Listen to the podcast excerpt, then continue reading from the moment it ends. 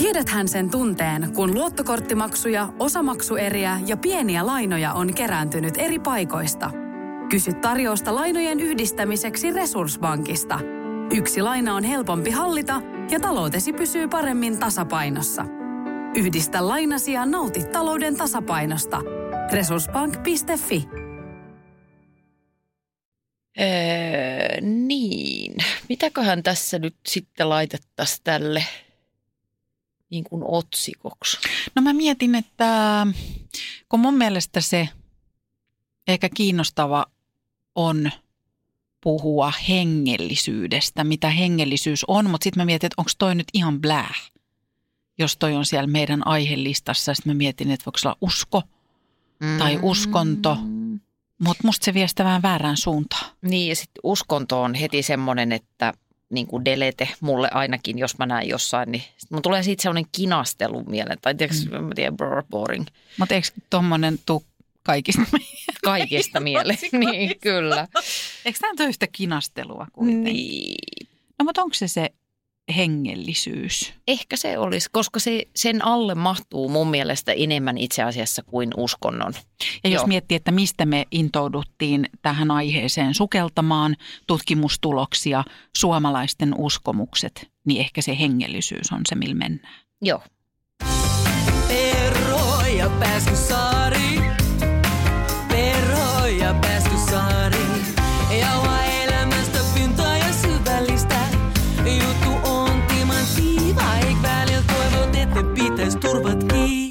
Tämä on Perho ja Pääskysaari ja rukoilkaamme.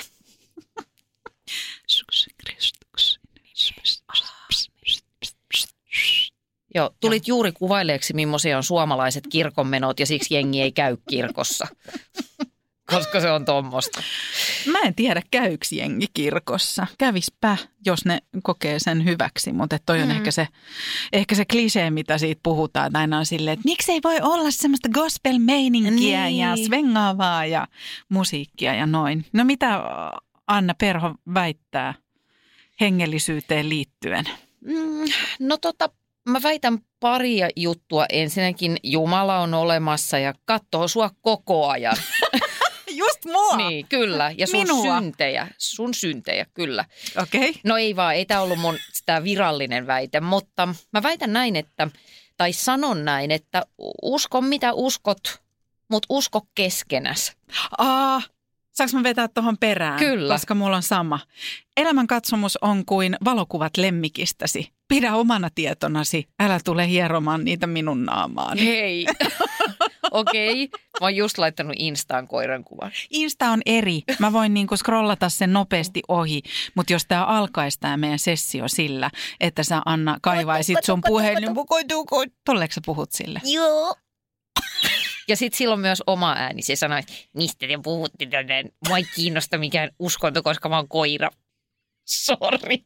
Joudus mä nyt kumoottaa mun väittämän, koska mua vähän alkoi kiinnostaa hänen kuvansa, hänen ajatuksensa, hänen puheensa ja Kyllä. äänenpainonsa. Mä voin kanavoida milloin tahansa. Mm. Okei, usko keskenäs, pidä omana tietona, se on meidän lähtökohta ja nyt kohta mä jotain kuitenkin puhua siitä varmaan, että mitä, Mm. mitä meidän elämänkatsomukset on. No, mutta kuitenkin, no mitä muuta? No sitten mun toinen ehkä uhkarohkeakin väittämä on se, että Jumala ei ole pikkusielu suluissa toivottavasti. Ja tällä siis viittaan siihen, että mua rasittaa se, että ihmiset tekee valtavan yksityiskohtaisia tulkintoja siitä, että tyyliin sulatejuusto on syntiä, niin mistä me se tiedetään? Et ei kai se Jumala nyt joka asiaa, joka Jumalan asiaa ehdi niin kuin miettiä. Eikö vanhassa testamentissa ole jotain kuitenkin sulasen juustosta? Kyllä. Onko? Joo, vain koskenlaskijasta. Älkää pitäkö muita sulatejuustoja. niin. Okei. Joo, mutta Ja tuosta mulla niinku- herää heti kysymys, mutta mä kysyn sen ehkä Mm. sitten vähän myöhemmin. Mutta tota, mulla, mulla on pari väittämää vielä. Joo. Kansalaisaloite, kaksoispiste, horoskoopeilla kommunikoiminen arjessa lopetettu. Joo, joo. Koska tähän liittyy se, että viime viikolla kolme eri ihmistä, ihan järkevää, tuttavaa, ystävää, kollegaa, niin perustelee minulle itseään tai omaa toimintaansa omalla horoskooppimerkillä. Ja mä olen siinä vaiheessa, että what the fresh hell is this? Okei, mennään ehkä tähän ja tähän liittyy tämä mun seuraava. Ja tämä on ehkä just se, minkä takia me ei voida puhua vain uskosta tai uskonnosta, vaan laajemmin hengellisyydestä. Jos mä oon ihan rehellinen, niin mua uskonnottomana ihmisenä shokeraa ajatus siitä, että tutkimusten mukaan jopa noin kolmas, joka kolmas suomalainen uskoo yliluonnollisiin asioihin. Musta se on vähän shokeeraava luku, mm. mutta samaan aikaan kun se mua shokeeraa, niin sitten kun mä sitä vähän aikaa mietin, niin sitten mä sanon, että whatever works. Mm. Mikä ikinä kenellekin toimii, niin antaa palaa. Joo, mä ymmärrän ton pointin, että se sokeraa pinnallisesti kyllä, mutta sitten kun mä mietin ihmisen olemusta tämmöisenä olentona ja mitä millainen ihminen on ollut ilmeisesti läpi tämän ikään kuin tietoisen historiansa, niin mä uskon, että se on meihin jotenkin sisään rakennettu juttu. Mm. Että meissä on, on semmoinen mekanismi, että me kurotetaan kohti jotain näkymätöntä. Ja siinä katsannossa kolmasosa on jopa vähän vähän. Mm. Koska eikö niin, että uskonnot, siis että jos tunnustat jotakin perinteistä uskontoa, niin onhan sekin – uskoa yliluonnolliseen. On on, niin, on, on että joo. pitää aika suuren osan ihmisistä kyllä sisällä. Mm. Mutta hei, ennen kuin lähdetään tästä kunnon taistoon. Niin kunnon mä... Jeesustelu. niin, aivan, kerrankin saa. Luvan kanssa. Kyllä. Niin mä kysyisin sulta tällaisen, että onko sulla joskus ollut itsellä tai, tai milloin viimeksi sä oot kokenut jotain sellaista – niin kuin näkymättömän kosketuksen? Oho, mikä kysymys.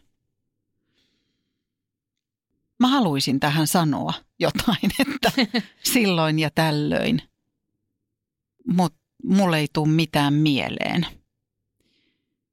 Ja mun ehkä sellainen päällimmäinen reaktio tohon on se, että – kyllä mä saan välillä itseni kiinni sellaisesta, että jos mä esimerkiksi sattumalta törmään johonkin ihmiseen lyhyen ajan sisällä monta kertaa, niin mun mm. mieleen hiipii kysymys, että mitä universumi yrittää viestittää. Maksa velkas. niin, ei mulla mene montakaan sekuntia, kun vastaan itselleni, että universumi ei sulle, Pääskysaaren Jenni, viestitä yhtään mitään. Eli mä en koe arjessa läsnä sellaista jotakin suurempaa ja selittämätöntä. Ja sitten jos mulle tapahtuu jotakin, joka tuntuu vähän uskomattomalta, että miten mä just saatoin ajatella mm. näin ja sitten tämä toteutui, niin sit mussa herää aina se skeptikko – ja mä Joo. ajattelen, että kuinka monta kertaa tässä elämässä asiat eivät ole menneet niin kuin mä olen ajatellut. Mm. Et mä oon aika tylsä. Mä oon aika sellaisen skeptisen maailmankuvan edustaja. Joo. Mä, mutta mä, mä niin tässä huomaat että mä yritän miettiä. Joo, mä ja, huomaan kyllä, että sä niin, Niin, ei, ei, en mä suutu vaikka. Eli tämähän ei olekaan nyt mitään niin. oikeaa tai väärää vastausta. Ja sitten mä haluan sanoa, että mä kyllä koen arjessa tosi voimakkaita tunteita. Mä koen mm. tosi voimakasta kiitollisuutta ja yritän olla kiitollinen asioista ja näin, mutta et mä en ehkä kohdista sitä kiitosta mihinkään tai kenellekään. Millekään taholle. taholle. Joo. Mm. Sä kuvailet aika hienosti sellaista lausetta, minkä mun ystävä aikanaan sanoi varmaan 20 vuotta sitten hän on erittäin paneutunut tämmöiseen niin kuin mystiikkaan ja, ja idän, idän filosofioihin ja tämän tyyppiseen matskuun. Ja hän sanoi kerran näin, että, että mystiikka on semmoista touhua, että jos sä uskot tai oot semmoisessa muudissa, että sä haluat uskoa, niin silloin kaikki näyttää kauhean loogiselta. Että mm-hmm. tämä puun lehti tipahti tähän juuri siksi, koska se on merkki siitä tästä tai tosta. Mutta jollet sä usko, eh, koska kovallakin mystikolla voi olla niitä epäuskon hetkiä, niin eh, silloin ne merkitykset hajoaa. Ja jos sä silloin alat niin kuin selittää sitä ikään kuin hengellistä tai mystistä tulkintaa, niin se kuulostaa sekopäiseltä. Mm. Ja se oli musta aika hyvä, hyvin sanotettu. Ja sitten mun tulee tuosta mystiikasta mieleen semmoinen, nyt tää, vitsi, voi kun mä olisin osannut äsken vastata jotenkin sut, sutjakkaammin ja jotenkin no, nopeammin tuohon äskeiseen, mutta mun tulee monta asiaa mieleen tässä ja mä haluan jotenkin selventää myöskin sitä, että mä en, mä koen, että mä elän sillä tavalla, että mä pidän mahdollisuudet auki kyllä näille mm. suurille kokemuksille. Eli, eli mä koen myös tässä asiassa, tässä hengellisyydessä – ja uskomisessa tai uskonnottomuudessa yritän toteuttaa samaa kuin muissa elämän peruskysymyksissä. Eli mä yritän olla aika joustava, omistaa aika joustavat uskomukset tähän asiaan liittyen. Mm. Et mä uskon, että jos semmoinen suurempi kokemus tai elämys tai hetki olisi tulossa tai tullut, niin mä olisin antanut sille mahdollisuuden. Mutta se ei tarkoita, että on tullut helpolla, koska mua esimerkiksi kiinnostaa sun reitti, miten – esimerkiksi liittyen hengellisyyteen, että millaisen matkan sä oot käynyt elämän varrella. Ja mä sanon tähän vaan esimerkkinä sen, mä voin kanssa avata sitä mm. omaa reittiä, mutta mä en ole aina ollut ehkä kauhean joustava tässä asiassa. Mutta mua on auttanut hyvän ystäväni Susanna Erätulen kirja Etsijän kirja, joka on ehkä sellainen kirja jopa ulkonäöltään ja nimeltään ja aihepiiriltään, että mä en varmaan olisi siihen tarttunut, jos ei se olisi mun hyvän nuoruuden ystävän kirjoittama. Ja mä sanon taustaksi semmoisen, että – miksi musta on mahtavaa Anna sun kanssa päästä tästä aiheesta puhumaan, on se, että mä oon vähän niitä ihmisiä, kun mä olen uskonnoton ja omaan tällaisen hyvin niin kuin tieteellisen ja ma- maailmankuvan, niin mulle se, että joku käyttää esimerkiksi sanoja Jumala – armo. Mä sanoin ihan esimerkin, että jos tulee biisi, mm. ihan poppis biisi. Apulannalla on ainakin biisi nimeltä Armo. On. Joo. Ja sitten Armon kanssa pystyy vielä elämään, mutta kenen on, onko Anna Puun tämä mestaripiirros? Luoja teki sinut. Tosi kaunis biisi, Joo. jonka mä tulkitsen niin, että hän, sen voi esimerkiksi laulaa omasta lapsestaan. Aa, ja Anna jo. käyttää sanaa luoja ja mulla tippuu hanskat, mulla menee tunnelma. Okay. Eli mä oon ollut tätä osastoa. Joo. Mutta sitten tämä mun ystävän kirjoittama kirja, Etsijän kirja, siellä oli muistaakseni joku semmoinen kohta, että, että siinä kyseenalaistettiin, että jos tulee ihmisellä voimakas reaktio tiettyihin sanoihin tai tämmöisiin hengellisiin keskusteluihin tai, tai teemoihin, niin sen sijaan, että yrittää blokata ne, niin pitäisikö vähän pysähtyä niiden äärelle, että miksi ne herättää niin suuren kysymyksen. Jolloin mä oon tullut sieltä vähän tähän pehmeämpään suuntaan, että mun ei tarvii, ihan niin kuin mä toivon, että muut ei esimerkiksi... Öö, uskovaiset ihmiset hiero sitä omaa elämänkatsomustaan mun naamaan, niin mä oon tullut siihen, että mun ei tarvi myöskään toitottaa tätä mun totuutta muille, vaan mä voin olla kaikelle avoinna, eikä mun tarvi provosoitua mm. asioista niin paljon. Mutta Anna, millaisen reitin sä oot käynyt tämän hengellisyyden kanssa sun elämässä? Mm, no tota, mä oon ihan tämmöisestä perusluterilaisesta perheestä käytiin jouluna kirkossa. Ja, Kuuluttiin kirkkoon niin, ylipäätään joo, molemmat vanhemmat. Kyllä, joo. joo. Ihan siis tämmöistä, niin kuin mitä nyt sanoin, varmaan niin kuin tämmöinen eh, mainstream tapa luterilaisuus, mitä toteutettiin mun joo. kotona. Eh, eli ei mitään niin kuin ihmeellistä siinä.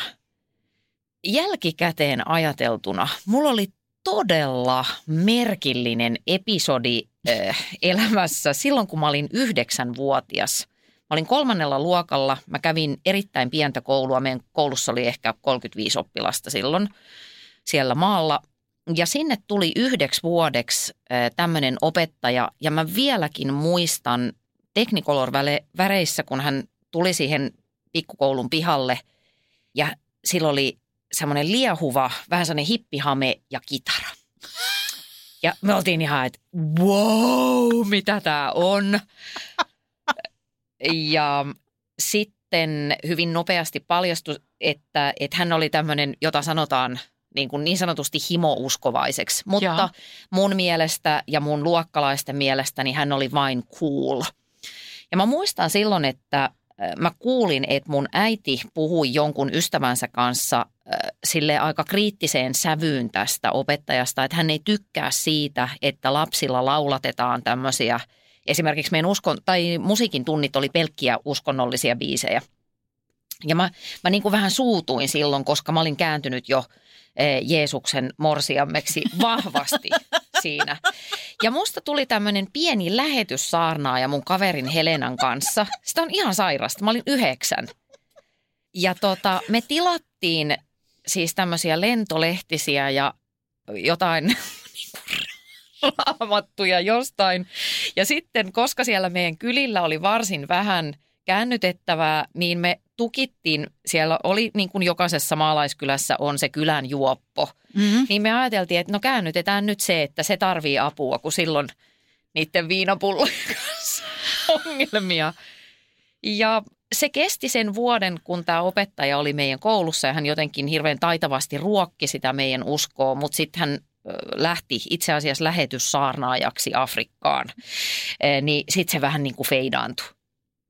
Ja se, mä en pysty selittämään jälkikäteen, mistä siinä hommassa oli kysymys, mutta se oli ensimmäinen kerta mun elämässä, kun mä jotenkin niin kuin pohdin oh, hengellisiä asioita aika lailla.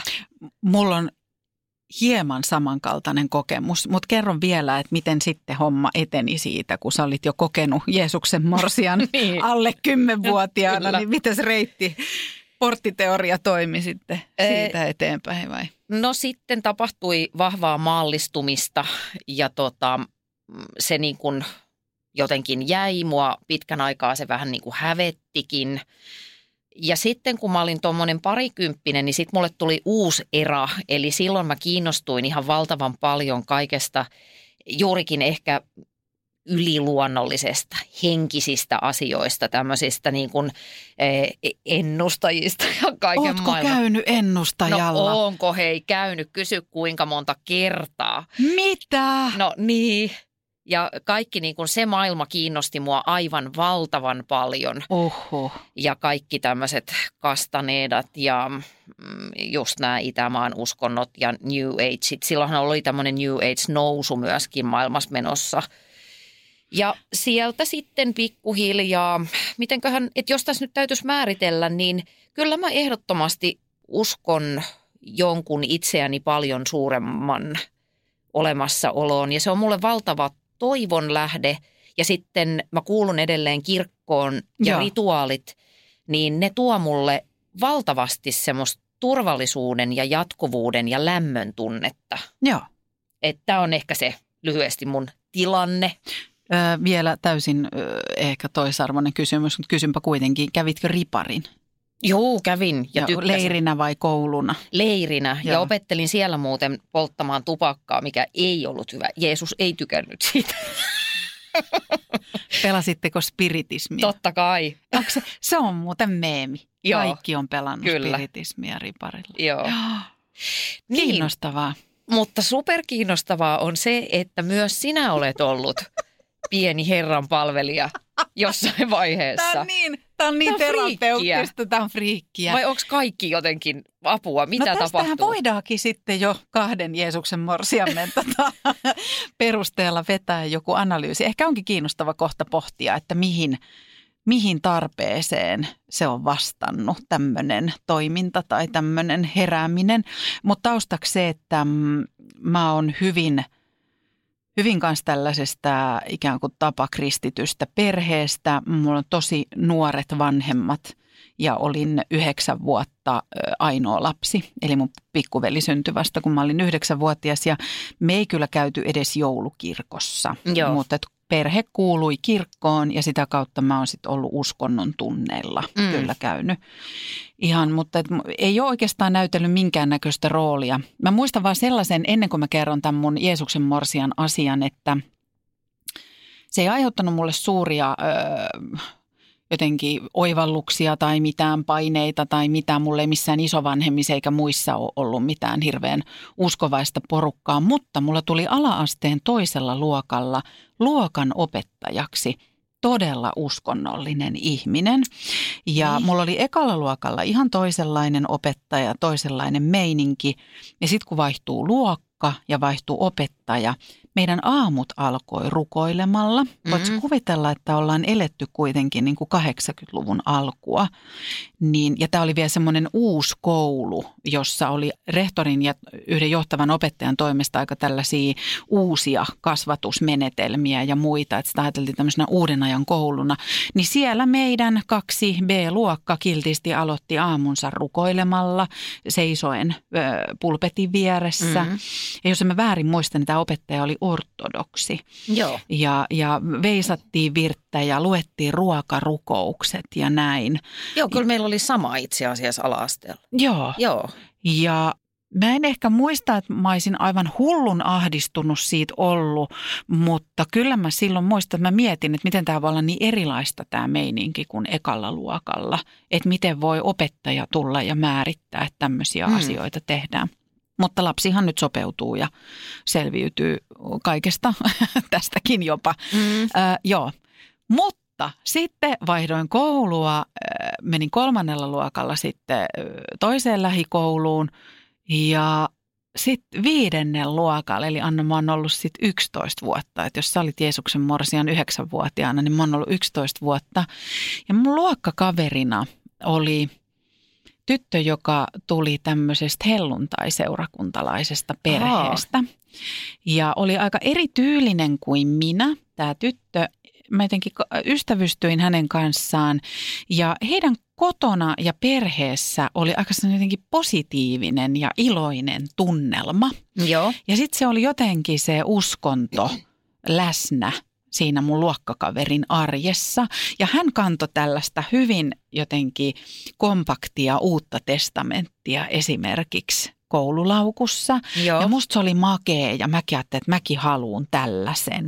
Joo. Ja mä jotenkin viehätyin siihen tunnelmaan ja meininkiin ja yhtäkkiä mä keksin, että kyllä, minäkin olen Pissisit. uskovainen. Joo. Ja sitten se jotenkin hyytyi se kaveruussuhde ja se juttu jäi ja tuli muita hommia. Ja sitten mulla meni niin, että kun mä oon loppuvuodesta syntynyt, kun mun kaverit meni rippileirille, mä en mahtunut samana kesänä riparille. Joo. Eli mun piti mennä seuraavana vuonna, vuotta nuorempien kanssa. Ja mä muistan, että mä oon ennen sitä riparia miettinyt, että miksi mä meen tonne, koska mä en usko näihin asioihin. Mutta se oli Joo. vaan ikään kuin sovittu ja ne tietyt leimat siellä kirkossa käyntipassissa mm. oli.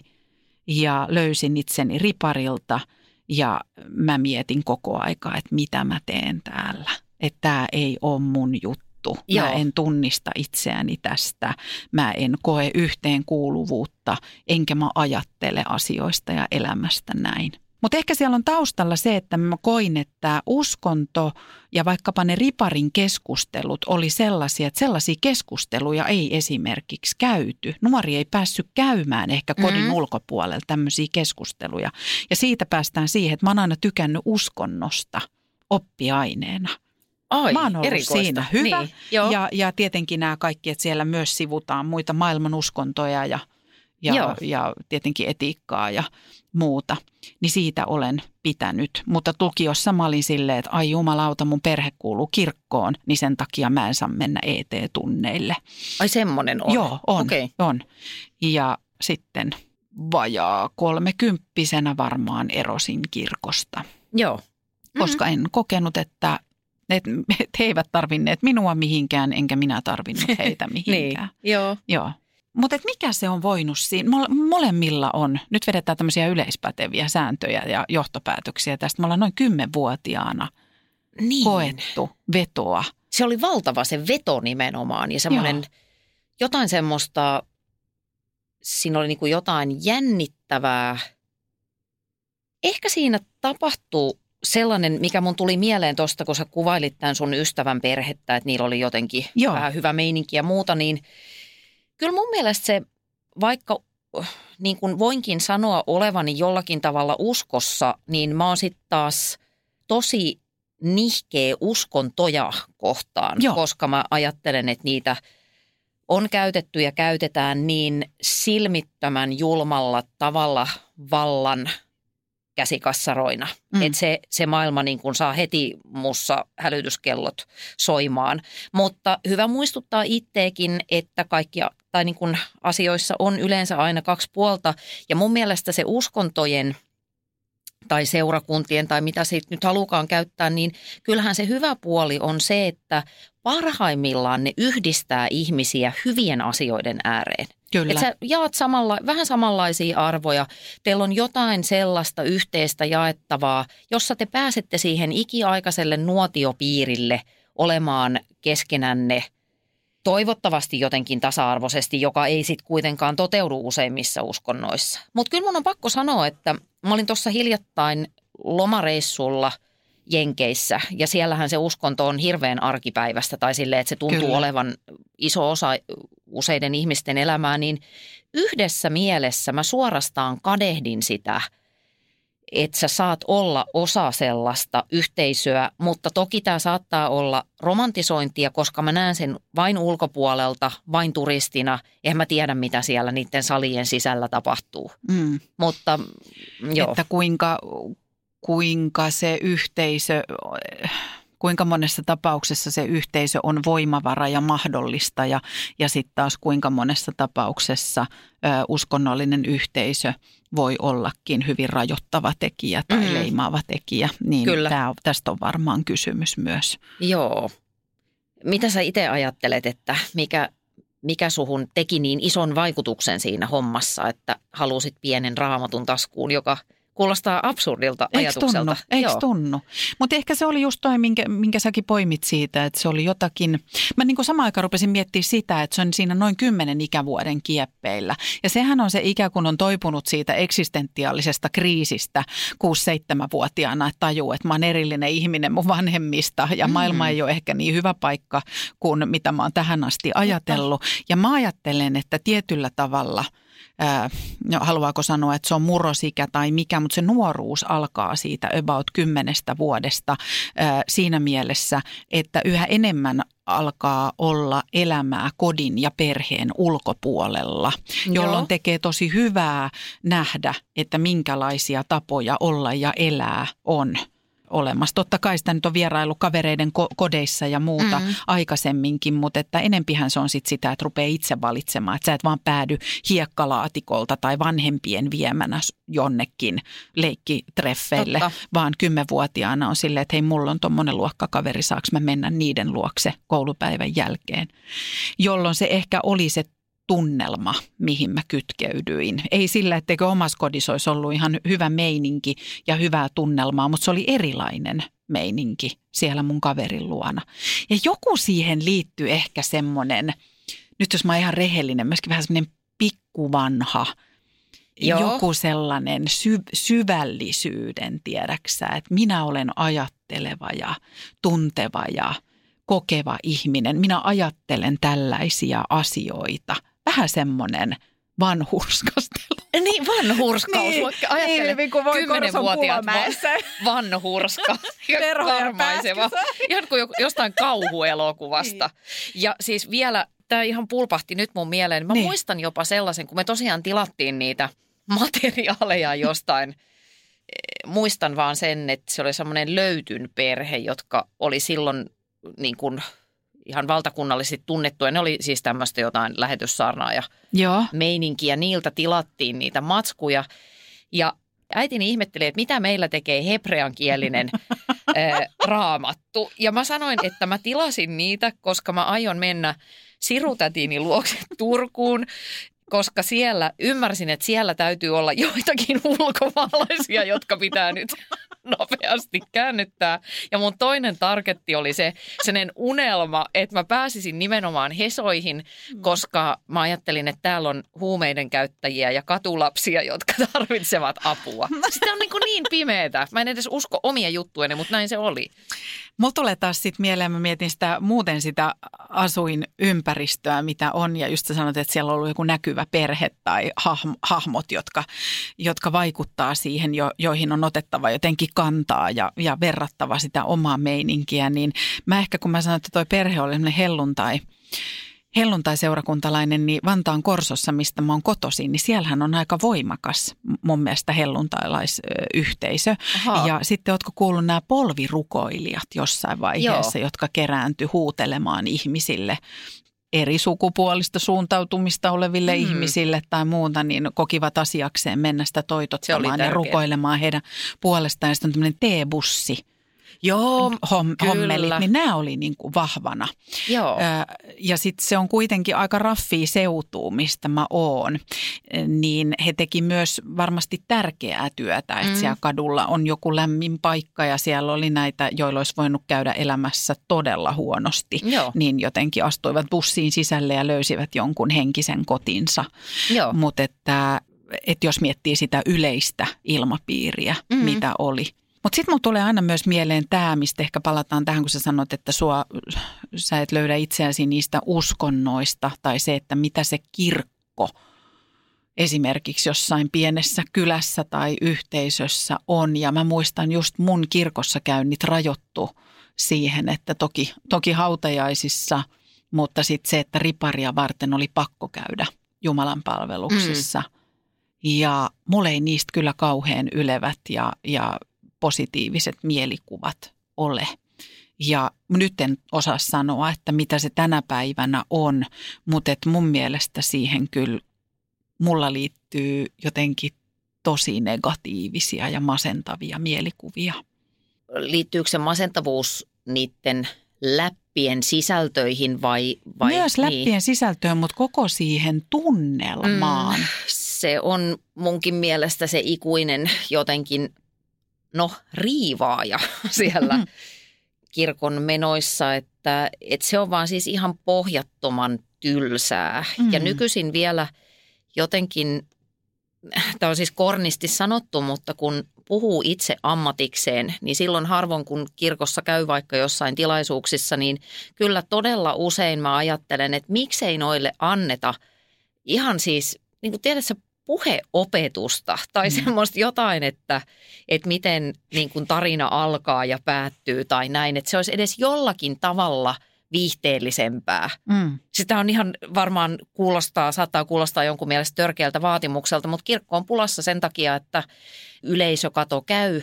Mä aion, tai siis ajattelen, että mä on, haluan olla kirkon jäsen sen takia, että nimenomaan ne on iso hyvän tekeväisyysorganisaatio. Kyllä. Ja kuitenkin siis luterilainen kirkko, varmasti siellä on omat myöskin pimeät lokeronsa, mutta noin isossa kuvassa niin se on aika, aika tämmöinen, vähän niin kuin joku SPR tai tämmöinen. Se on just näin. Ja tämä, että mä en voi kommentoida, että mitä Jumalan palvelukset nykypäivänä mm. on tai ketä siellä käy, mikä siellä on tunnelma ja moodi. Niitäkin on varmaan ihan laidasta laitaan. Mm. Mutta se on positiivinen viesti myös minulle on se, että kirkko on avannut tilojensa käyttöä ja Joo. tietyllä tavalla ovia.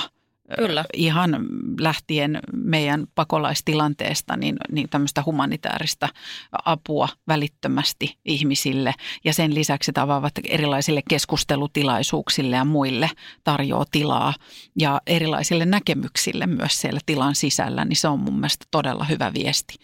Anna, mä haluan palata näihin Mm.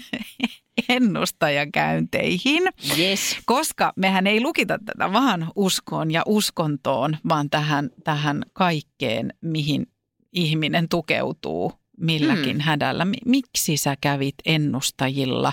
Käytkö siellä vielä ja mitä sieltä jäi käpälään? Äh, pi- pinolaskuja ja pieleen menneitä ennustuksia. Varmaan se pääasia oli niin kuin semmoinen tietty, että se oli vähän niin kuin jännää. Mm. Ja siinähän mä ainakin niin kuin sukkeroin itseni semmoiseen aika vahvaan, että tämä ihminen nyt tietää ja se näkee jotain sellaista, mitä me ei nähdä. Mm. Et se oli niin kuin kiehtovaa ja viihdyttävää ja mä edelleen ajattelen, että nämä horoskoopit ja tämmöiset, niin ne voi olla niin kuin viihdettä, mutta en mä kauheasti lähtisi kyllä niiden varaan rakentamaan. Ja niissä on ihan samanlaiset riskit ja vaarat kuin näissä NS-virallisissakin uskonnoissa, että eh, niitä voidaan käyttää tosi törkeästi tai eh, niin kuin ihmisiä voidaan käyttää tosi törkeästi hyväkseen tämmöisten käsikassaroiden avulla. Mutta anyway, sieltä sai sitä viihdettä. Mm, sitten nämä monesti niin kuin liittyi, koska silloin oli nuoria, oli tämmöisiä ihmissuhdedraamoja ja kaikkea tämmöistä tiedätkö, että kuka on nyt on se oikea, voi voi nyt minä olen niin onneton ja näitä, niin ehkä niiltä tyypeiltä sai, koska mä luulen, että siinä harjaantuu aika nopeasti sille suht hyväksi ihmistuntijaksi. Niin sitten ehkä sieltä sai vähän semmoista tukea ja ne myy toivoa.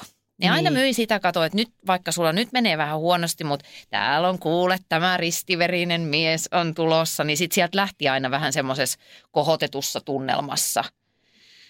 Mutta mikään niistä asioista, mitä mä pystyn muistamaan, mitä mulla on kerrottu, niin ei ne mitään toteutunut. Mm. Tämä on musta mielenkiintoista ja tässä mä vähän niputan tätä yliluonnollisten kokemusten kokemista, tätä enkelipuhetta mm. ja muuta tähän samaan. Ja jos nyt unohdetaan se, että tietenkin siinä on riski ja herää myös se huoli siitä, että mitä joku iäkäs ihminen, joka alkaa soitella jonnekin näkijälle ja yhtäkkiä onkin monen tuhannen euron puhelinlaskut, mm. niin ne on tosi karmaisevia tarinoita. Mutta jos unohdetaan tämä puoli, Joo. Niin mä oon yrittänyt ajatella, koska niin kuin sanottu, niin, niin mä törmään tähän tosi usein. Ja mun ihan hyvät ystävät ja ihmiset, joita mä suuresti arvostan ihmisinä ja pidän älykkäinä ihmisinä, niin he esimerkiksi käy ennustajalla tai puhuu enkeleistä tai muuta. Ja, ja mun on pitänyt tämä jo, laittaa johonkin tietyllä tavalla käsitellä tämä asia, jotta mä pystyn heidän kanssaan ikään kuin toimimaan ja he ei pelkäisi kertoa näistä asioista mulle, että se ei rakenna sellaista muuria meidän välille. Niin sitten mä oon ajatellut, että noi ennustajalla käymiset tai sitten, että sä käyt jossain kivi, kivihoidoissa tai jossain tämmöisessä, niin – sitten kun se ihminen tulee sieltä ja sanoo, että mulla aukesi siellä tällainen tai tällainen juttu tai mm. mulle kirkastui tai mä vaan itkin ja itkin ja mut tuli kaikki ulos ja näin. Niin tämä on se kohta, missä mä ajattelen, että whatever works. Että mikä tahansa sulla toimii, niin mee ja tee. Että se ei ole mun asia mm. kertoa, että miksi sä laitat monta sataa euroa tällaiseen juttuun – ja tähän liittyy myös semmoinen, että mä luin semmoisen artikkelin, missä yksi tutkija oli nimenomaan tutkinut tätä, että millä tavalla suomalaiset uskoo yliluonnollisiin asioihin. Niin hän kysyi, tämä tutkija kysyi tämmöisen kysymyksen, että sen sijaan, että me yritettäisiin niin suurella voimalla järkeistää asioita ja vaientaa ihmiset, jotka kokee tällaisia kokemuksia, niin voitaisiko me hiljentyä kysymään, että mitä sen asian takana on tai mitä se ihminen haluaa sen tapahtuman tai asian kautta meille kertoa. Mm. Että, että vaikka mua, mulla nousee karvat pystyyn tai mä äimistelen Lorna Byrnen mm. miljoona bisnestä enkeleiden ympärillä, niin ehkä mä oon kääntynyt siihen, että mä yritän ymmärtää, että mitä ne ihmiselle symboloi ja minkälaisiin asioihin joko itsessä tai maailmassa pääsee käsiksi. Ja siksi musta on ihanaa, Anna, kun sä sanot, että sulle tämä asia, vaikkapa uskominen johonkin, tuo sulle toivoa. Joo, ennen kaikkea ö, usko edustaa mulle nimenomaan toivoa. Sitä, mm. että, että mulla on joku semmoinen paikka, jonne mä voin viedä mun ajatukset silloin, kun ilmastonmuutos ahdistaa liikaa tai, tai tapahtuu jotain semmoista, mistä ajattelee, että tässä ei ole mitään järkeä tai että tai henkilökohtaisessa elämässä joku hakkaa vastaan, niin mä saan hirveästi lohtua siitä ajatuksesta, että tällä asialla täytyy olla jokin merkitys. Samaan aikaan mä oon tosi tietoinen siitä mielestäni, että voi olla, että kaikki on mun oman mielen tämmöistä konstruktio. Mm. Mutta siinä mä just menen vähän tuohon sun pointtiin, että, että mitä sitten, jos se toimii mulla. Et jos, ja se, että, että mä, kun meidän mielihän on tämmöinen niin kuin tarinallistamiskone, niin se, että mä kerron itselleni kannustavan tarinan siitä, että tämä vastoinkäyminen koituu hyväksi, niin sehän on hyvä juttu. Toivottavasti. Tietysti siinä, niin kuin kaikessa voidaan mennä ääripäihin, mutta jos nyt puhu, pysytään tässä niin kuin keskivaiheella, niin mä saan siitä itse niin kuin irti. toi on musta hienosti sanottu ja sitten tästä palaan vähän siihen sun väittämään, että sä väitit, että Jumala ei ole pikkusielu ainakaan toivottavasti. Eli, eli jos se taho, johon sä uskot tai tukeudut ja mistä sä saat toivoa, niin millä silmin se sua katsoo ja arvioi? No mä tulkitsen niin, että tosi lempein. Nyt mennään kyllä tosi, to, tosi diippeihin, mutta mä jotenkin ajattelen, että – että ei, en mä halua olla tekemisissä semmoisen tahon kanssa, joka vaatisi multa täydellisyyttä, vaan mä jotenkin ajattelen, että se itse asiassa se armon käsite liittyy jotenkin siihen hyväksymiseen, että me ollaan tämmöisiä vajukkeja. Et mä, ajat, mä toivon, että se, se joku ajattelee siellä, että no voi voi, tuossa toi taas nyt, koitteles nyt jotenkin sillä tavalla. Ja mä, mä haluan uskoa, että, että Jumala on huumorintajuinen ja sillä lavea, mutta mutta samaan aikaan tähän on vaan mun yhden ihmisen ajatus.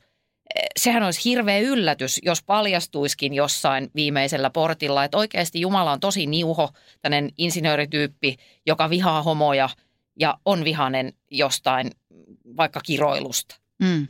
Se olisi pettymys. Mm. Mutta mistä mä sen tiedän? Ja mm, niin. sitä se just onkin, tämä, ah, ei voi tietää. Mm.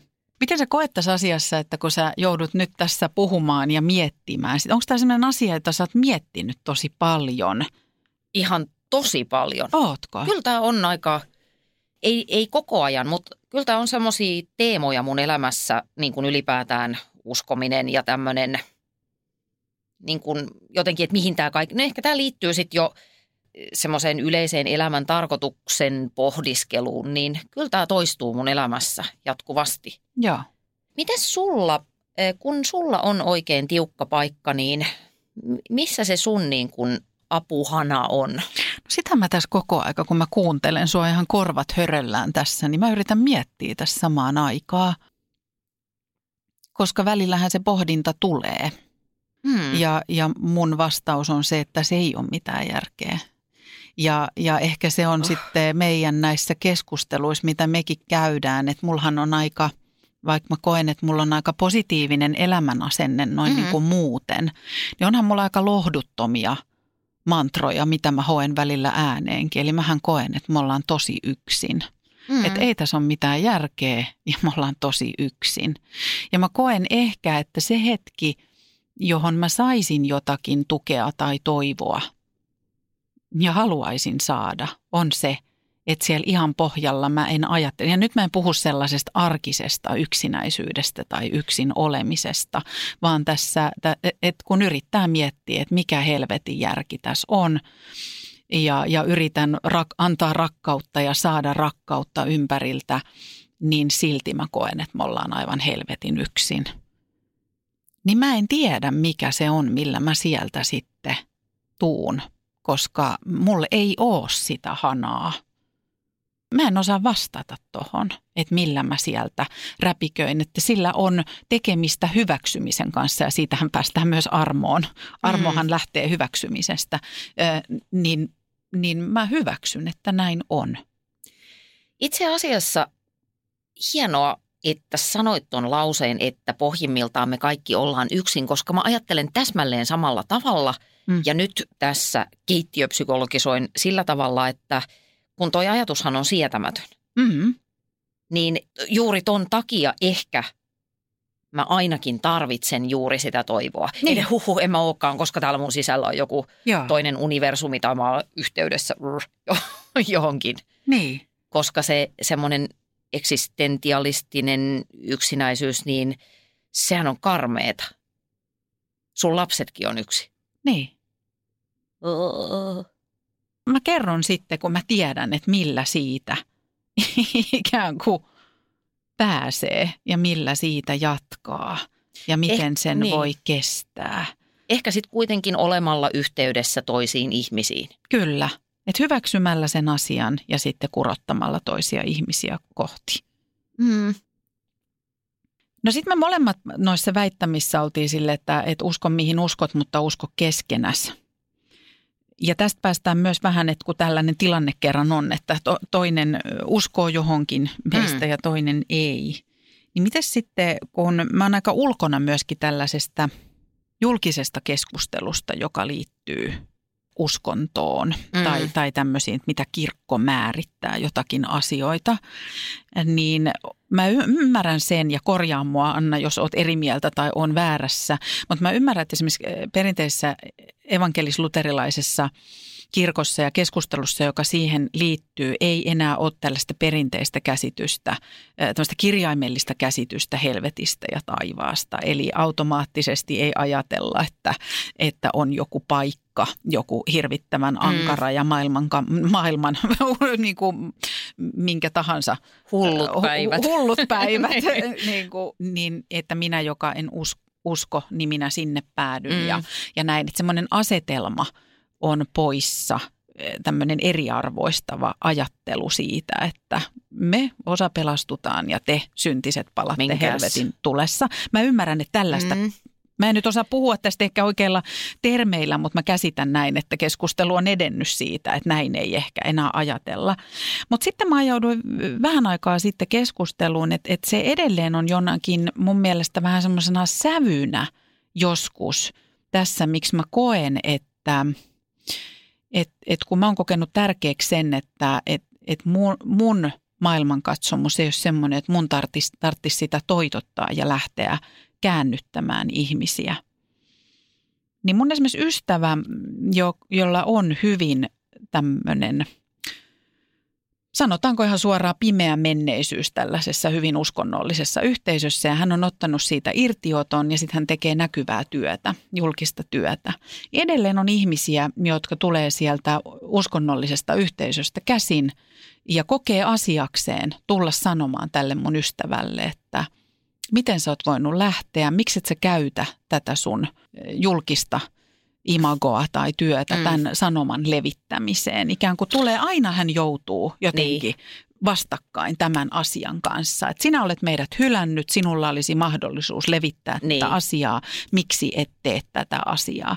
Ja tässä tulee mulle, tämä on mun mielestä toinen taso tästä helvetti taivas ajattelusta. Se mulla mättää, oli oikeastaan asia, mikä tahansa, mutta e- etenkin tässä uskomiskysymyksessä tai uskontokysymyksessä on se, mikä oikeus on toisella ihmisellä asettua toisen ihmisen yläpuolelle ja kokea asiakseen, alkaa käännyttää ja tuputtaa omaa näkemystään. Ja sitä, sitä mun on hirveän vaikea hyväksyä. Nimenomaan, sehän, toihan on siis väkivalta. Kyllä. Se ei ole mitään muuta ja äh, kaikki tämmöinen käännyttämisen historia, niin – jos ajatellaan vaikka miten se kytkeytyy jotenkin niin kuin Afrikan historiaan ja niin, siihen, millainen siitä mantereesta on muokkautunut, niin se on niin, niin surullista ja kauheata, että sitä ei tee edes mieli ajatella. E, Tämä on kauheata. Nyt mä varmasti sitten saan jonkun, jonkun perääni, mutta sanonpa vaan.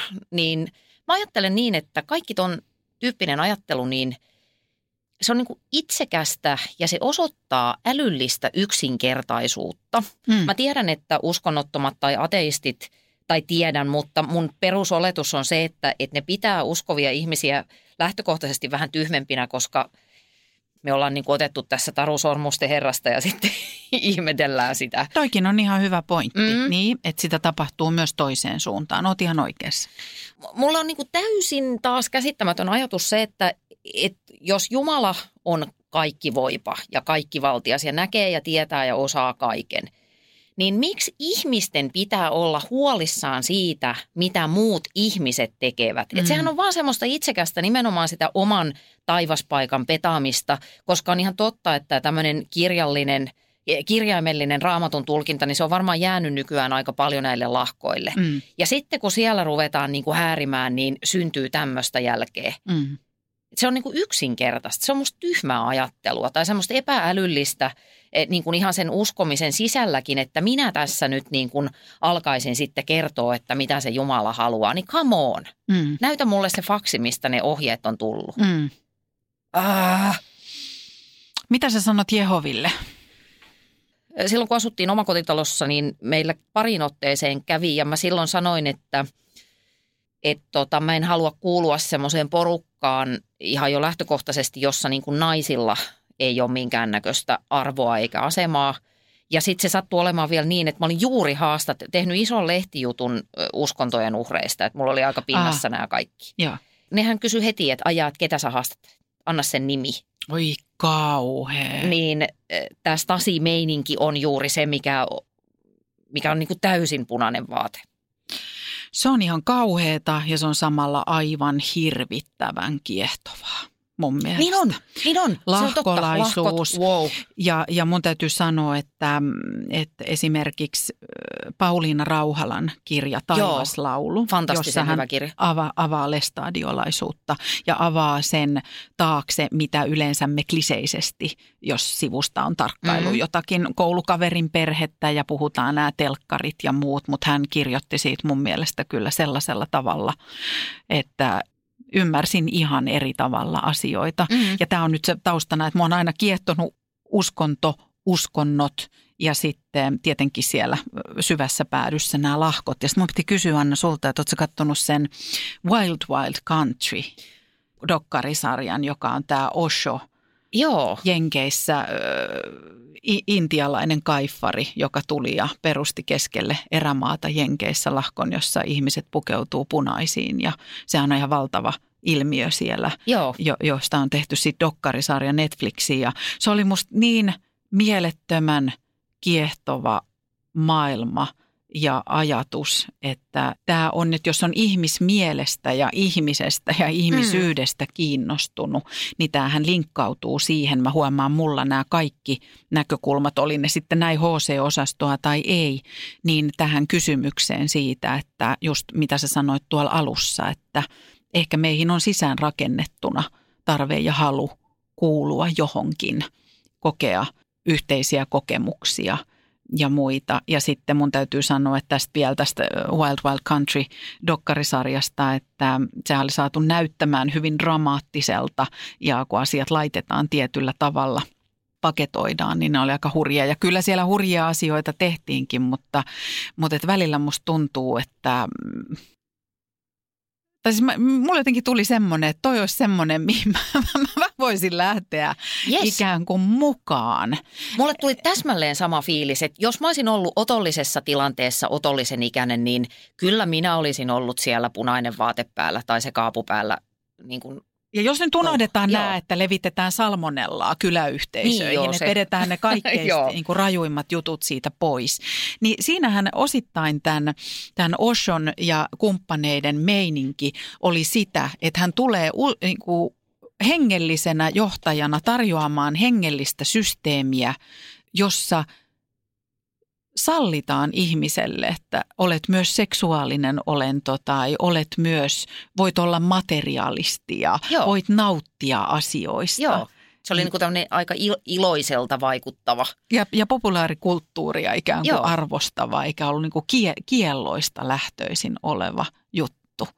Mutta että et kyllä meitä aika moneen junaan on lähtiöitä kyllä, että kun otollisella hetkellä tulee ja vetoaa ihmisen tämmöisiin asioihin. Niin mä Joo. esimerkiksi mietin, että jos on kasvanut tiedätkö, jossain syvässä, syvässä etelässä Jenkeissä ja tosi uskonnollisessa mm. yhteisössä, jossa kielletään, kielletään että ei, ei ole, ihminen ei saa haluta, haluta seksiä eikä, eikä tykätä siitä, niin sitten yhtäkkiä tulee joku, joka sanoo, että hei se on ihan ok ja tule tänne ja täällä on tällaista kivaa Mm. ja mahtavaa meininkiä. Niin kyllä se varmaan vetoaa vähän samantyyppisiin juttuihin kuin se, että miksi ihmiset haluaa liittyä vaikka johonkin rikollisjengeihin. Kyllä. Et, ja sitten näistä lahkoistahan on sanottu, että ne yleensä iskee siinä vaiheessa, kun ihminen on heikoilla. Joo. Että olen kuullut tämmöisen väittämän, että esimerkiksi ne seuraa jatkuvasti kuolinilmoituksia ja vähän skannailee, että mitä, keitä sukulaisia jää jäljelle. Eikä pelkästään ilmeisesti rahan takia, vaan siksi, että ihminen on silloin surullinen ja heikoilla ja silloin, jos sä tarjoat jotain tämmöistä lämpöä siihen, niin susta on helpompi saada manipuloitua mukaan. Mm. Mutta sitten yksi juttu, mitä mä oon myöskin miettinyt siitä vielä, jos palaan siihen väittämään, että, että on meihin sisään rakennettu tämmöinen tarve niin. olla yhteydessä johonkin isompaan, niin mua kiehtoo valtavasti. Ehkä tämä on myös yksi erä, jossa mä nyt oon tämän hengellisyyshomman kanssa, niin mua kiehtoo ihan valtavan paljon arkkityypit. Mm-hmm. Siis tämä ajatus, että, että meillä on se kollektiivinen alitajunta ja meillä on semmoisia tietty, on näitä tyyppejä, joita me pyöritellään mielessä, niin kaikki uskonnothan sisältää nämä samat arkkityypit. Kyllä. Ja ne pyörittää periaatteessa äh, niin kuin näitä samoja suuria tarinoita, joka voi myöskin olla semmoinen täysin tiedostamaton voima, että, että miksi me ollaan niin hurmaantuneita Mm. eh, tämmöisiin erilaisiin ratkaisuihin. Ja ratkaisuihin, koska eh, mitä tiukempi lahko tai muu, niin nehän antaa sulle kaikki vastaukset. Se Et on totta. se voi olla joskus huojentavaa, että ei tarvi miettiä sitä, että nimenomaan, että hei, mähän on yksin ja kaikki on yksin, koska täällä on aina niin kuin porukasta riippuen niin joku guru ja sitten nämä muut tyypit siinä ympärillä. Kyllä. Et mä myös, kyllä mä sitä myös ymmärrän, miksi niihin äh, hurahdetaan. Joo, ja kyllä jos mä mietin ihan sitä 11-vuotiaasta Jenniä, joka halusi vähän kuulua Hellari-perheeseen, niin, niin kyllä, kyllä silloin olisi ollut varmaan vähän iloisempi ja lepposampi elämä siinä teini-iässä ehkä kelojensa kanssa Mm. kuin sillä, joka mietti, että ei saakeli, tämä, tämä riparitouhu ei kyllä ole mun juttu. Että sehän on, enkä halua nyt mitään sädekehää oman pääni päälle nostaa, jokaisella on omat kamppailunsa, mutta että kyllä mä, että se olisi ihanaa välillä omaksua joku maailmankatsomus ja säännöstö Niin se ja koodisto jostain, se olisi välillä iisimpää, mutta että kun ei ole sellaista, niin ne on pakko itse itse pohtia. Hitto, kun ei vedä viinaakaan, niin ei pääse niitäkään Niin, ajatuksia välillä pakoon. Kyllä mä menen suoraan johonkin suonen sisäisiin tästä. ajaa huos. Öö, mulla olisi Anna y- yksi ainakin teema vielä. Joo. Ehkä mä en tiedä, että tarviiko meidän mennä kauhean arkiselle tasolle tässä, mutta ehkä nyt kuitenkin, kun tässä juhlakausikin lähestyy mm. ja joulut ja muut. Ja se on yksi sellainen, mä en tiedä uskallaanko mä mennä tähän, mutta y- uskallan mä sunkaan mennä ihan. Niin. niin. No mennään nyt joulujuhla ensin. Eli mun täytyy sanoa, että uskonnottomana, kun istun siellä päiväkodin tai koulun joulujuhlassa ja en haluaisi olla nipottaja tai muuta, mutta kyllä mulla tosi usein herää kysymys, että miksi ne tietyt jutut pitää siellä olla vuonna 2018, kun siinä samassa juhlassa ja tilassa on ihmisiä eri puolilta maailmaa, eri uskontokunnista, niin miksi siellä pitää kertoa jotakin yhtä tarinaa?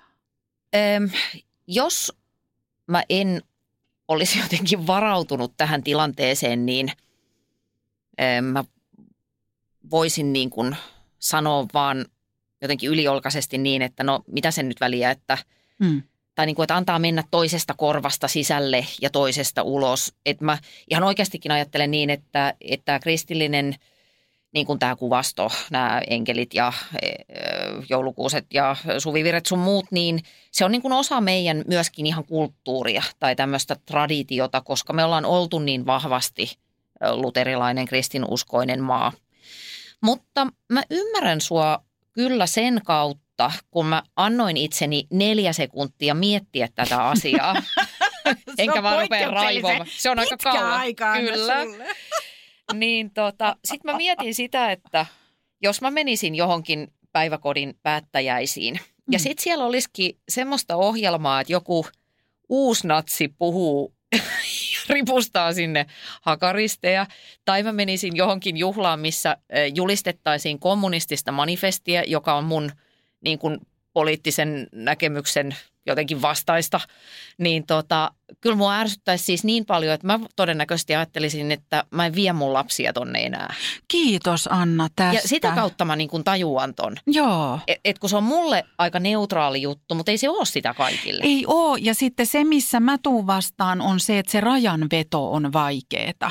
Tiedäksä, että, että kyllä joulukuusi ja siellä tähti joulukuusen Mm. päällä, niin voidaan nähdä myös kristillisenä perinteenä. Mutta se ei ole se, joka, mulle sen ahdistuksen tuo Mm. siellä yleisössä, vaan se, mulle se raja menee jotenkin siinä, että pitääkö laulaa Jumalalle ylistystä ja nousta seisomaan Mm. kun se ei ole mun ju- Jumala, se ei ole mun maailma, se ei ole mulle totta. Ja sitten mä ihan vähän niin kuin tyhmällä tavalla sanoin, ehkä semmoisena yleisenä, mutta mulla on esimerkiksi todella hyviä kokemuksia päiväkodista, joka on mon, hyvin monikulttuurinen Joo. päiväkoti. Ja sen takia, että se oli monikulttuurinen päiväkoti, niin siellä juhlat oli oikeasti uskonnottomia. Ja jos mä mietin vanhempana, että mikä mulle tekee sen joulun tai sen Joo. juhlan tai sen kevätjuhlan, on niin kuin, että siellä on ne tietyt tonttujutut ja vähän kynttilöitä ja Mhm. mm-hmm. joku laulaa ja joku lapsi vähän itkee, kun on niin surullinen niin kuin olo ja jännittää ja näin. Niin kuka lähtee semmoisesta juhlasta, kauniista, iloisesta, vaivalla tehdystä kotikutoisesta juhlasta ja harmittelee suureen ääneen, kun siellä ei ole laulettu Aivan. virsiä tai, tai tehtykään jouluevankeliumia. No mulla on tähän yksi ihan konkreettinen, hieman epärealistinen ehdotus tuossa tämän jakson lopulla vähän provosoidakseni tätä juttua, mutta et mä, mä niin mietin, että nähtäisiin vaivaa eikä mentäisi aina sieltä, mistä aita on matalin, koska me eletään tosi monikulttuurisessa ympäristössä. Mm. Mä en puhu ainoastaan uskonnottomien puolesta, vaan miltä tuntuu islamin uskosen tai ihan minkä tahansa uskonnon edustajasta se, että hän joutuu nousemaan ylös ö, jonkun ikään kuin itselleen tuntemattoman Jumalan edessä.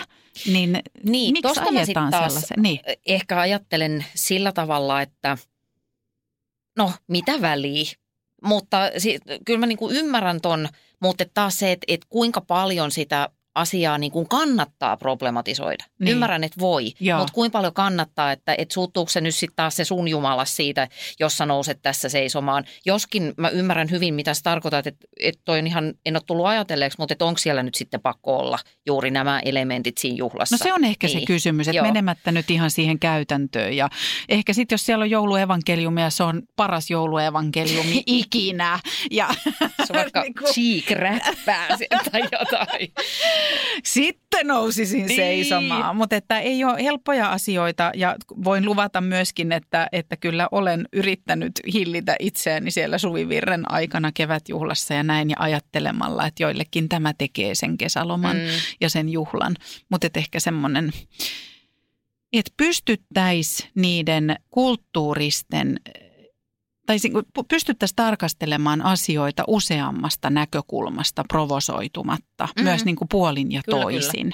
Eli me kasvetaan niin sisälle tiettyyn traditioon, että me ollaan kyvyttömiä tarkastelemaan sitä kriittisesti. Ja kun vaihtoehtoja on olemassa. Niin, ja sitten aina unohtuu se, että et kyllähän kaikessa tuollaisessa sitä evoluutiota on myös tapahtunut, että joskus siis ihmiset meni vaikka pääkainalossa kirkkoon, syli vauvatkin ja siellä oltiin jossain kuurasilla penkeillä kolme tuntia, että todellakin kaikkea voi tehdä. Mm. Mutta hei, yksi juttu vielä. Mm. Jos mennään sitten taas täältä uskonto-osastosta ihan puhtaasti yliluonnolliseen, Joo. niin äh, sanoit tuossa alussa, että universumi ei sano sulle mitään, mutta Niin. eikö se niinku, eikö mitään, eikö yhtään ei, kuumota? Ei, kyynikko on aina esillä. Skeptikko heti on sille, että, että no niin, on aika uskomaton sattuma, mutta niin monta kertaa elämässä on käynyt niin, että ei ole mitään uskomatonta sattunut. Ei, ei se. Tämä on mahtavaa, että sä kysyt ja tässäkin pitää laittaa oma ajattelu ahtaalle, koska kun mä luin sen artikkelin siitä suomalaisten yliluonnolliseen uskomisesta, niin sittenhän siinä puhutaan taikauskosta ja muusta. Eli joku voi sanoa, että en ole taikauskoinen, mutta sitten on tällaisia, että mä en koskaan katso Suomen lätkäpeliä telkkarista, koska joka kerta kun mä katson, niin ne häviää. Mm. Toihan on taikauskoa. On, on. Ja sitten siinä oli tämmöinen, tämäkin vaatisi nyt varmaan syvällisempää pohdintaa, mutta siinä oli tämmöinen juttu, että vaikka ei koe itseään, että uskoisi yl- yliluonnolliseen tai, tai tämmöiseen, tiedätkö, voodoo-meininkiin, niin sitten se printtaisi rakkaimpien ihmisten kuvat tähän. Ja sitten ottaisit veitsen No ja oi, alkaisit hakata ei. niiden naamoja siitä kuvasta. niin kuinka moni pystyy tekemään tämän. Ja totta kai tässä nyt sitten tässäkin on monta ulottuvuutta, että voi miettiä sitä, että mitä siinä on. Niinku, ei, mutta tiedätkö sä, että Niin. siinäkin on niinku raja, rajansa. On. Et totta kai se voi sit symboloida paljon muutakin ja lähtee ihmisessä paljon muitakin asioita liikkeelle. Mutta että nämä ei ole yksilitteisiä asioita. Ei niin. Niin. Koska tota, eh, edesmennyt Perttu Häkkinen, jonka laajaan fanikuntaan kuuluin. Hänhän teki tätä Yle Puheen radio-ohjelmaa, jos usein käsiteltiin Joo. tämmöisiä vähän niin kuin rajatieteeseen liittyviä aiheita. Ja hän kerran tokaisi tässä ohjelmassa näin ihan jossain sivulauseessa, että hän on hirveästi toivonut, että tapahtuisi jotain, mutta ei ole. Että hän kolkuttaa, mutta ei avata. Ja mä tunsin syvää yhteenkuuluvaisuuden tunnetta, koska kaikesta tästä niin kuin toivomisesta huolimatta niin vähän hiljasta on ollut. Mun elämän yksi keskeisimpiä unelmia on, että UFO tulisi, koska se olisi todiste jostain. En tiedä mistä.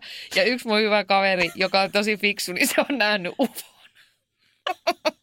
Mutta Mutta mä kysyin, että otitko sä kuvan? No eikä. ja tiedätkö mitä? No. Mäkin toivon ihan sulle ja mulle ja ihan kaikille, että jotain tapahtuisi, koska sillä voi lyödä itsensä niin rahoiksi. Totta.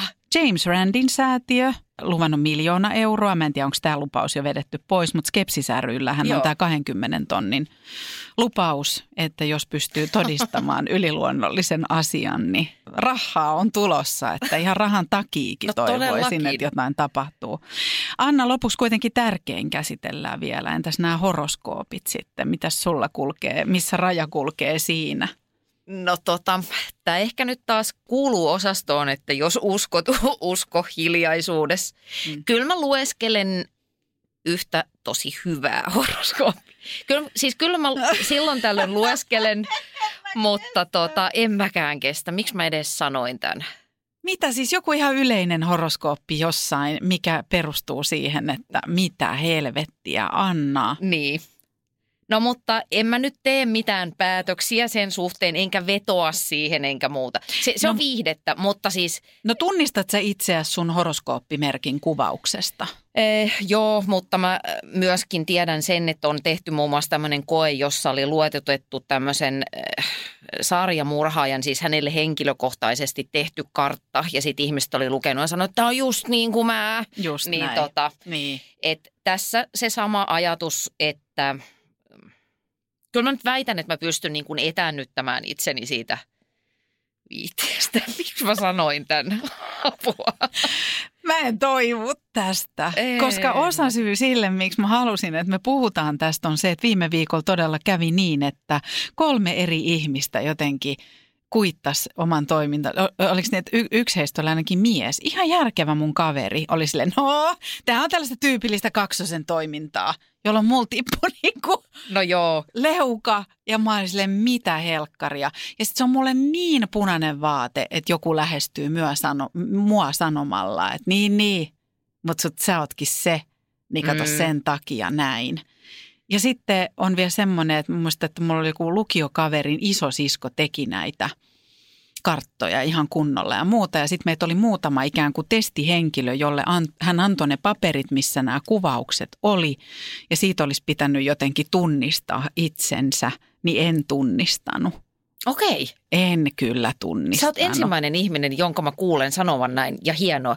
Hei, nyt mä keksin, keksin selityksen sille, miksi mä luen tätä K-horoskoopia. Ihana, että sä kuuntelet, mitä mä puhun sen Joo. sijaan, että sä miettisit kuumeisesti selitystä jollekin. koska mua hävettää niin paljon.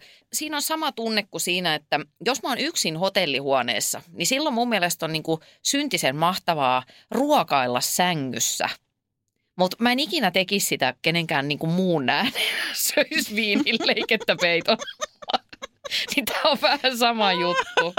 Niin kuin tämmöinen guilty pleasure. Joo, mä Joo. ymmärrän. Huh. Ehkä. Onko meillä jotain tota, teesejä tähän? No. Mulle ei ihan hirveästi musta lähtenyt. Mulla on yksi juttu. No. Ja se kuuluu näin. Ei voi tietää. Mm. Se, siitä kai tässä on kysymys. Ja sitten mä sanoin tuossa aikaisemmin, että, että esimerkiksi tämmöinen ihan käytännön vihje, niin tämä, menee, tämä on ehkä vähän kaukaa haettu, mutta mä kuitenkin, kun mä mietin sitä, että se on arjessa monesti sitä, että, että löytää itsensä tilanteesta, missä joku, niin kuin mä koen, että joku yrittää tuputtaa vaikkapa koulun jossain juhlassa sitä, sitä omaa maailmankatsomustaan mm. ja se sävyttää koko sitä juhlaa ja tilannetta. Niin sitten mä luin tällaisesta, että HBO on palkannut seksikohtauksiin tämmöisen intimacy coordinator. Mitä? Joo, intimiteettikoordinaattori, joka tulee eri niin kuin, sarjojen ö, seksikohtauksiin katsomaan, että ne menee ok ja kaikkien kannalta korrektisti, että kukaan ei joudu tekemään mitään sellaista, mikä tuntuisi pahalta, Pahalta, joo. ja että siitä ei tule väärä sävy siihen tekemiseen, koska ne on vaikeita ja monille vaivaannuttavia tilanteita. Niin mä mietin, että, että mä voisin alkaa tällaiseksi ehkä sitten, jos ei nämä hommat lyö leiville, niin tämmöiseksi äh, juhlakoordinaattoriksi ja traditiokoordinaattoriksi, että mä voisin mennä Joo. kenraaliharjoituksiin katsomaan, että, että miten ne juhlat voisi olla semmoisia, että kenenkään ei tarvitsisi ihan hulluna ahdistua ja kokea tekevänsä tai osallistuvansa johonkin, joka on oman maailmankatsomuksen ja omatunnon vastasta. Yes, mä kannustan tota. Joo. A- aloita tommonen juttu, koska Mä uskon, että kouluilla on paljon esimerkiksi rahaa laittaa tähän, On. että mähän laitan hirveän hintalapun Kyllä, tähän. ja kaikki suhtautuisivat tosi myönteisesti tähän, kun sä tulisit sieltä, mm. mä näen sut oikein sille, sulla olisi ehkä rillit vielä. Joo. Mm, Suvivirsi ok, joo, mutta tonttuja, neljä, no niin, menkääpäs nyt Jere ja Jenna, teidän täytyy pukeutua joksikin muuksi.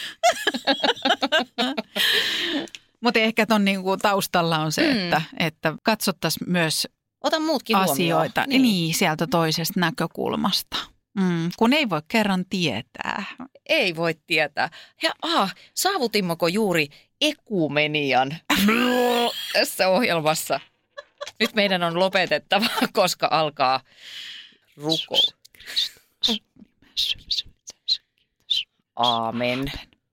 Onko sinulle kertynyt luottokorttimaksuja, osamaksueriä tai pieniä lainoja? Kysy tarjousta lainojesi yhdistämiseksi Resurssbankista. Yksi laina on helpompi hallita, etkä maksa päällekkäisiä kuluja. Resurssbank.fi